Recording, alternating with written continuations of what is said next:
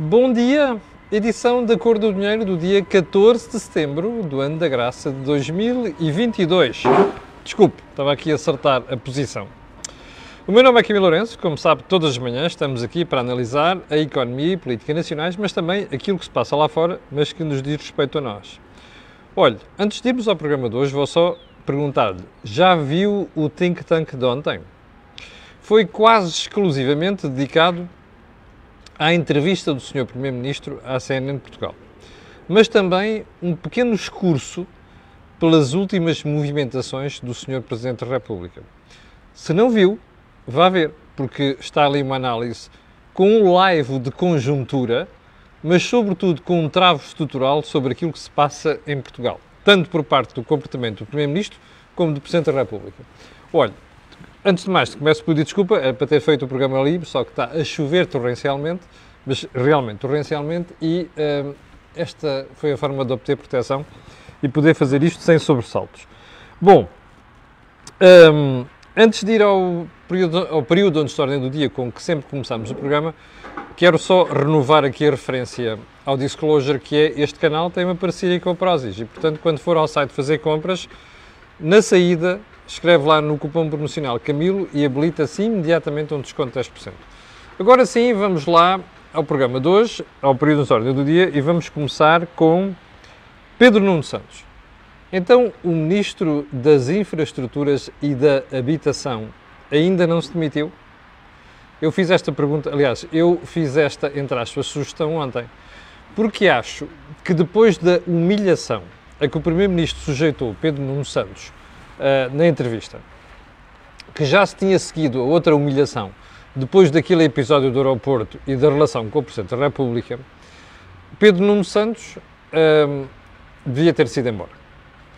Eu sei que a ambição é grande e, portanto, como tem o outro candidato à sucessão no governo, a ideia é fazer marcação homem a homem. Mas também percebeu o que se passou na semana passada. Fernando deu mais uma rasteira a Pedro Nuno Santos quando disse que o governo não estava a pensar encontrar quaisquer tipo de apoios para quem tem, eh, comprou casa com crédito e está pendurado. Eu percebo tudo isto. Agora, Pedro Nuno Santos, em minha opinião, até porque tem o controle do aparelho, continuar no governo depois dessas humilhações, a gente só pode dizer uma coisa: vem aí mais. Hum? Bom, mesmo em relação à, maneira, à matéria do aeroporto. Segundo ponto a debacle do início das aulas. Eu sei que desse lado há muita gente, inclusive na direita, que simpatiza com o ministro João Costa. Quando foi da sua nomeação, até me disseram assim: olha, Camilo, do mal o menos, porque o tipo não é dos piores que lá está. Bom, eu acho que estas coisas só se verificam depois com a praxis, com a prática, com a execução. Ora, o que nós vimos nos últimos meses, uma, há aí uma, uma uma lamentável declaração do Sr. Ministro da Educação, que até foi, mostraram ontem, gozada pelo Ricardo Araújo Pereira.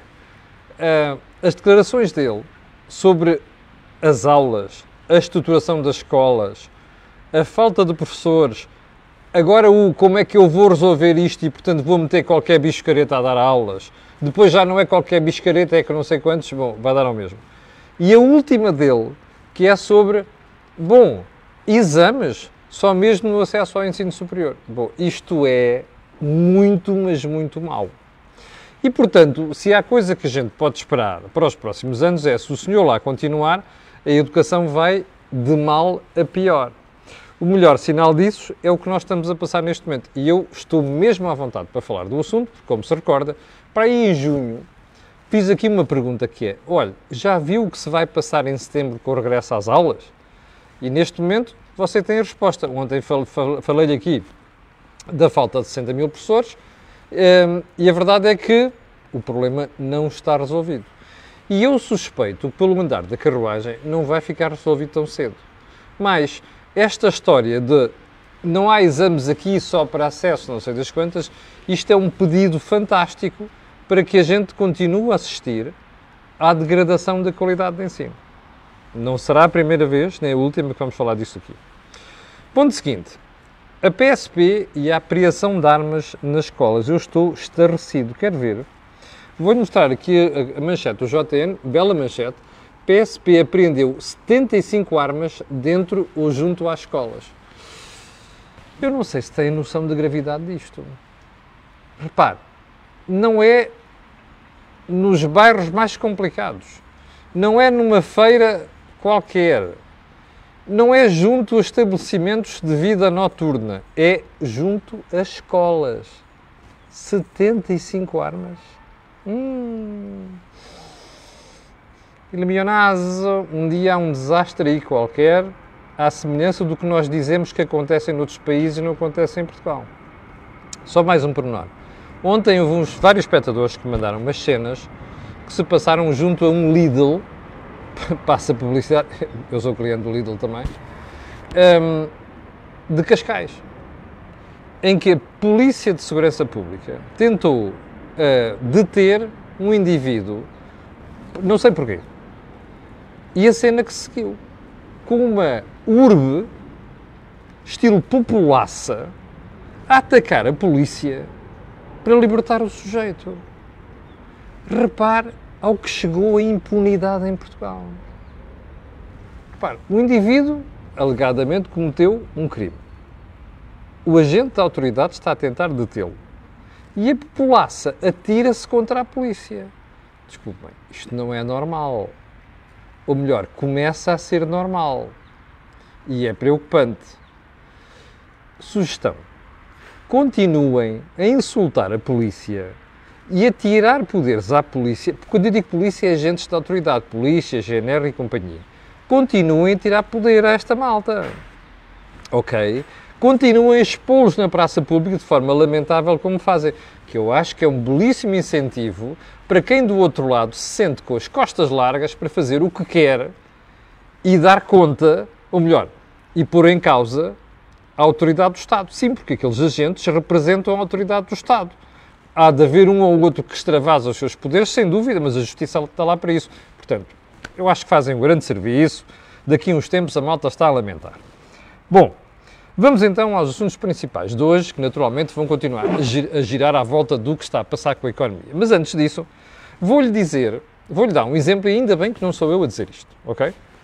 Um, daquilo que é marca d'água dos governos socialistas. Eu já várias vezes aqui lhe disse assim: você nunca se entusiasme quando o governo diz que vai dar este apoio, vai dar aquele apoio, vai dar milhões, vai oferecer milhões, vai emprestar milhões, porque normalmente nada daquilo é executado. Ou quando é executado é uma coisinha michuruquinha. O último episódio disto, recorda-se, foi quando o Primeiro-Ministro fez o anúncio daquelas medidas de apoio hum, às famílias por causa da inflação uma das coisas que disse foi: ah, não, vamos congelar as rendas a 2%, mas vamos dar aí umas ajudas fiscais aos senhorios. E eu disse-lhe aqui logo, tinha a certeza que quando os ministros se juntassem para anunciar a boa nova, a montanha ia parir um grande pequenininho rato. Viu o que aconteceu? Os senhorios pegam em cada 100 euros da renda que recebem, tiram 9 euros que não são tributados e os restos de 91 são tributados. Lembra-se disso? Bom, então vamos à manchete do público de hoje, e ainda bem que não sou eu a dizer isto, ok? Vamos à manchete do público de hoje, que é um belíssimo exemplo disto. Então aqui está. Ali em cima está um Jean-Luc Godard, que morreu, morreu ontem. Apoio à viabilização criado durante a pandemia só ajudou 700, 700 nada, 7 empresas. Estava a gozar. Então eu vou-lhe ler a chamada de capa do público. Ok? Ainda bem que não é aqui na cor do dinheiro. Processo extraordinário de viabilização de empresas acolheu 22 interessados. Só isto já mostra que o processo foi mal parido. Ou seja, foi feito para não haver candidaturas. Percebe? Primeiro ponto. Ou seja, dupla falha, dupla rasteira do governo. Mas destes 22, que já é uma coisa vergonhosa, apenas 7, 7, repito, 7, hum? menos de 50%, foram apoiados. Empresas em crise, que houve muitas e continua a haver, preferiram recorrer ao layoff, naturalmente, às moratórias, naturalmente, ou ao crédito garantido pelo Estado, aliás, por falar nisso, não sei se já reparou, mas não é o Estado. É você, João, Maria, Fátima, Camilo, José, Eduardo, Furtado, que estão desse lado e que estão sentados em cima de uma time bomb, uma bomba relógio. Sabe porquê? Porque há uma boa parte das garantias concedidas ao Estado que ainda estão vivas. O que quer dizer que as empresas não cumprirem, você, eu, vamos pagar por aquilo. Mas pronto, vamos lá ver. Então as empresas preferiram ir para o layoff, portanto, despedimento temporário de trabalhadores, moratórias, espera, eu não consigo pagar agora, vou pagar mais tarde, ou crédito garantido pelo Estado. Espera, então o processo é criado para viabilizar e só surgem só 22. Ah, mas destas 22 apenas 7 foram apoiadas. Está aqui o mantra da governação socialista. Está aqui aquilo que o governo de António Costa usou, os governos usaram e abusaram nos últimos anos. É que promete-se tudo, mas depois ninguém vai verificar. Felizmente, de vez em quando, aparecem alguns meios de comunicação social atrás desta malta. Olha, parabéns ao público fez um excelente trabalho público ao denunciar estas coisas. Ah, e não me venham com histórias. Queria que a gente conseguisse dinheiro em empresas não confiáveis? Não.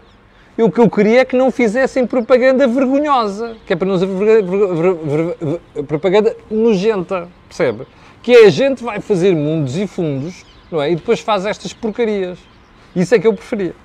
E sobretudo, já agora não brinca com dinheiro dos contribuintes. Mas enfim, vamos então para uh, os restos dos assuntos de hoje.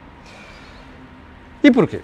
Houve espectadores ontem, e não foram poucos que me escreveram a dizer assim, então, mas você não tratou bem a questão dos aumentos salariais, porque você disse, de facto, o Primeiro-Ministro uh, avança que uh, os aumentos uh, do referencial de discussão vai ser 2%, quando a inflação foi, de, o referencial, referencial da inflação do Governo é 7,4%. Não tratou tudo. Eu, é claro que não tratei tudo. Eu ontem precisava descalpelizar a entrevista toda. Mas não perde pela demora, calma. Então vamos lá. Vamos regressar um bocado no tempo, ok? Porque eu lembrava-me disto foi, ah, olha, estamos em agosto, julho, perdão, estamos em setembro, portanto, agosto, julho, junho. Junho. Houve uma conferência da CNN Portugal sobre Portugal. E nessa conferência estiveram duas grandes individualidades portuguesas. O seu primeiro-ministro, António Costa, e o seu governador do Banco de Portugal, Mário Centeno. António Costa, antes dessa conferência, tinha feito uma daquelas suas habituais sessões de verborreia propagandística. E dessa vez, o assunto principal da verborreia foi: ah, as empresas têm de aumentar os salários em 20% até ao fim da legislatura. Lembra-se disto? Legislatura, como sabe, termina em 2026. Eu espero estar cá para ver mas vou já avançar-lhe três ou quatro coisas. Na altura, como lhe disse aqui, eu ri-me, não é? E até sugeri ao Primeiro-Ministro e a outros ministros que passem algum tempo nas empresas que é para perceber o que é que é difícil de gerir e pagar salários de segurança social e impostos. Bom, mas como se isso não bastasse, na conferência da CNN Portugal, o Sr. Primeiro-Ministro, depois de ter sido vergastado por analistas, por economistas, por alguma imprensa responsável e pelos patrões que são muito frouxinhos em certas coisas, aqui foram, veio reiterar a ideia que até o fim da legislatura era, as empresas deviam aumentar os salários em 20%. Como expliquei também aqui na altura, eu achei isto uma temeridade. Porque só um primeiro-ministro irresponsável, mas que confia demasiado no seu ego e na sua capacidade de comunicação é que podia fazer uma coisa destas. Porquê? Porque estava-se mesmo a ver em junho o que é que vinha aí. Em setembro, já toda a gente percebeu o que é que vem aí. Ou ainda não. Ah, não, porque eu continuo a ver aqui de vez em quando os comentários de gente que, ai, não, olha, lá está o gajo e não sei quantos. Já estão a ver ou não? Pronto. Então agora vamos lá. Nessa conferência, além do Primeiro-Ministro ter reiterado isto, uma das perguntas que eu fiz aqui, vá lá ver os comentários, foi: espera aí, então porquê é que este gajo, desculpe uma expressão de caserna, não começa por aumentar os salários no Estado em 20% durante a legislatura? Bom, mas lembra-se que eu falei no segundo personagem aqui. Chama-se Mário Centeno, que foi Ministro das Finanças deste irresponsável. Aliás, o próprio Mário Centeno foi irresponsável em coisas que fez. E o senhor Governador do Banco de Portugal, eu tenho isto aqui, também sai com a mesma, que é, ah, é até possível aumentar os salários em 20% até ao final da legislatura. Pá, com um irresponsável político chamado António Costa diga uma coisa destas, eu ainda percebo que um governador do Banco Central venha dizer uma barbaridade destas, eu na altura falei nisto, lembra-se disso? É uma coisa de bradar aos céus. Mormente, porque ele tem uma bola de cristal. Ele já tem informações, já tinha nessa altura sobre o que é que se poderia passar. Eu já não digo o que é que se ia passar. Bom, agora pegue neste enquadramento. Primeiro-Ministro, Governador do Banco de Portugal, que dizem que se deve aumentar os salários em 20% até ao final da legislatura. Primeira pergunta na altura, porque é que não começam pelo Estado? Você sabe porquê? Porque não podiam. Porque isto ia assustar os mercadões todos, os investidores, e era mais um passinho para irmos para uma nova bancarrota. Mas agora pegue nisto tudo e compare com aquilo que o Sr. Primeiro-Ministro disse. Espera aí, não, é pá, inflação é de 7,4, sabe Deus se vai ser 7,4 nós vamos começar com 2%. Então espera aí, onde é que está este senhor Primeiro-Ministro que dizia estas coisas em junho? Repare, não é em junho de 2021, é em junho de 2022. Onde é que está o Primeiro-Ministro que jurava, pouco antes disso, que a inflação era temporária? Onde é que está o senhor Governador do Banco de Portugal, que é para darem a cara agora? Já agora a imprensa, eu não vi isto nenhuma manchete de ontem não vi as televisões compararem as declarações do Sr. Primeiro-Ministro em junho com aquelas que ele fez antes de ontem a ser em Portugal. Isto é serviço público. O jornalismo tem que fazer isto. Se é que o jornalismo quer ser levado a sério, percebe? Porque eles em junho já tinham a obrigação de perceber o que é que vinha aí no horizonte. Portanto, está a perceber a rapidez com que o Primeiro-Ministro diz isto e diz o seu oposto em escassas semanas? Já percebeu isto? Isto é típico dos charlatães. Neste aspecto, António Costa está cada vez mais parecido com, exatamente, José Sócrates, que na véspera de pedir apoio financeiro, não é o caso agora, atenção, nem eu acho que vai haver bancarrota, fica claro aqui, este senhor está a fazer a mesma coisa. Percebe ou não? Bom, mas para não ficar a pensar que isto aqui é ilucubração mental minha, eu ontem estive a fazer contas. Mas agora nem vale a pena, porque desta vez até vou citar mesmo jornais. Olha aqui. Diário de Notícias de hoje. Funcionários públicos vão perder até 284 euros por mês. Oh! Olha só! Então o rapazinho que dizia em junho que os salários devem subir 20% da legislatura, este ano dá uma ratada de 6 pontos percentuais no vencimento dos salários dos funcionários públicos. Ou seja, o que você vai ter este ano é um corte à la troika. Só que em vez de dizer assim, vou-lhe cortar o seu salário nominalmente, ok, de 700 para 650. O que está a dizer é assim, tu ganhas 700, mas olha que os preços subiram mais do que isso. É lá a Mário Soares, nos anos 80, com o segundo pacote do FMI. Há dias vi uma, uma entrevista na CNN de Portugal de uma tontinha, uma vendedora um daqueles mercados ali do Porto, isso era um bocado bolhão. E a senhora que devia ter realmente o cartão do Partido Socialista dizia assim: Ah, isto é dor de cotovelo, já reparou? Os outros cortaram as pensões e os salários. E este aqui pelo menos aumenta. Oh, nossa Senhora, a dificuldade que é a gente explicar às pessoas o que é que é ilusão monetária, está a ver? Ela ainda não percebeu que o que conta para a vida das pessoas não é quanto é que tem de papel na mão, de dinheiro, é quanto é que vale esse dinheiro pela subida dos preços. Está a perceber? Bom, mas que é para não ficarmos aqui uh, a perder, também lhe vou mostrar o Correio da Manhã de hoje. Salários da função pública perdem 14%. Ouviu bem? Que, ah, está o exagero, então vou-lhe ler a manchete do. Quer dizer, no exagero que alguém vai dizer desse lado. Então vou-lhe dizer a análise do CM diz assim: uh, poder de compra em queda desde a Troika. Uh, ordenados reais já sofreram erosão de 8,9% desde o resgate e arriscam perder mais 5 pontos percentuais. So much for the centenos of this life, não é? Tanta coisa para os centenos desta vida, depois virem dizer, como disse há semanas, nessa altura, ah, os salários cresceram 20% da última legislatura. Aí foi, olha, este, só este ano levaram uma ratada de 6 ou 7. Está a ver? Esta gente é vendedora da banha da cobra. É por isso que eu tenho respeito pelos políticos, depois têm-nos no sítio para dizer às pessoas o que vai acontecer. Que foi o que aconteceu durante a Troika. É por isso que eu tenho respeito pelo que a Troika andou cá a fazer. Percebe?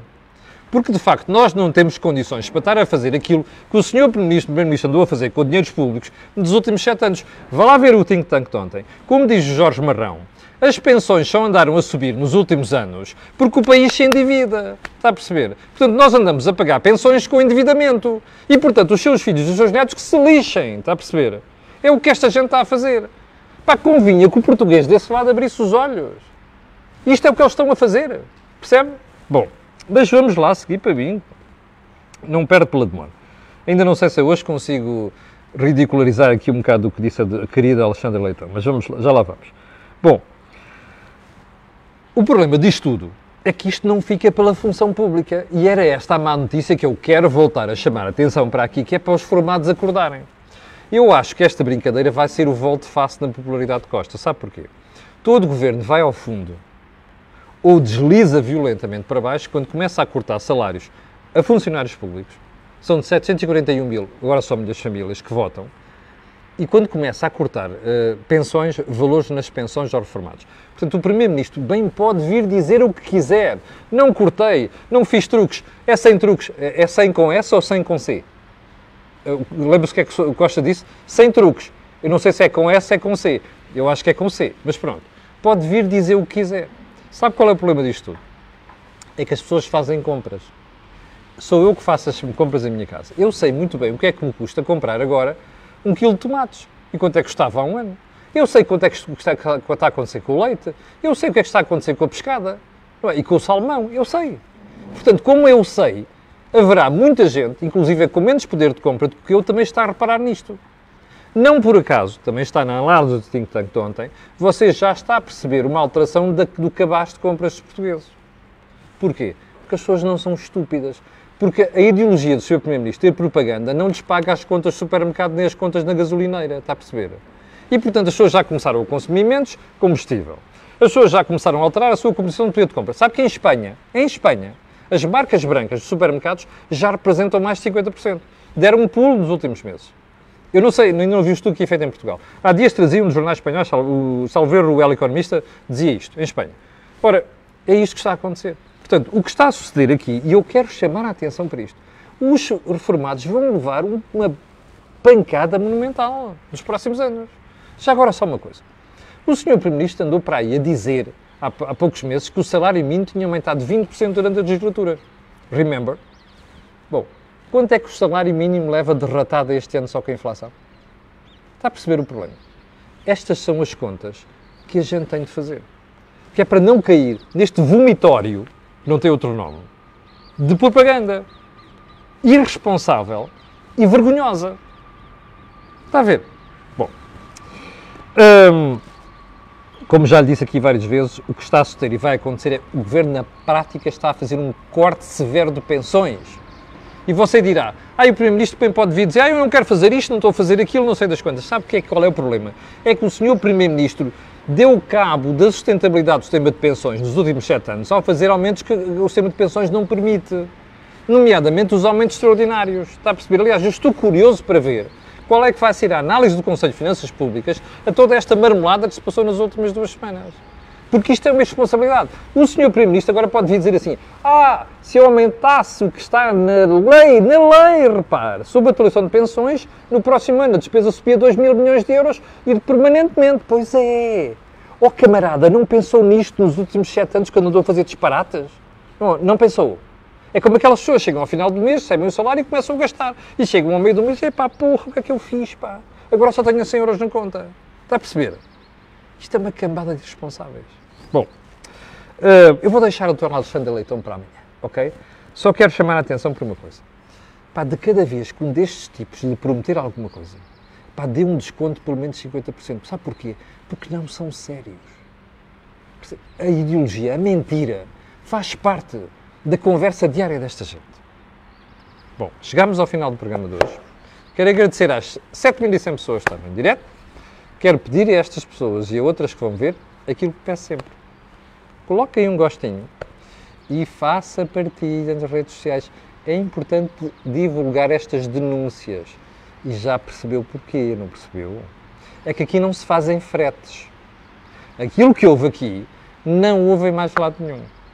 Obrigado, já não o chatei mais hoje. E até amanhã às 8. Tenham um grande dia.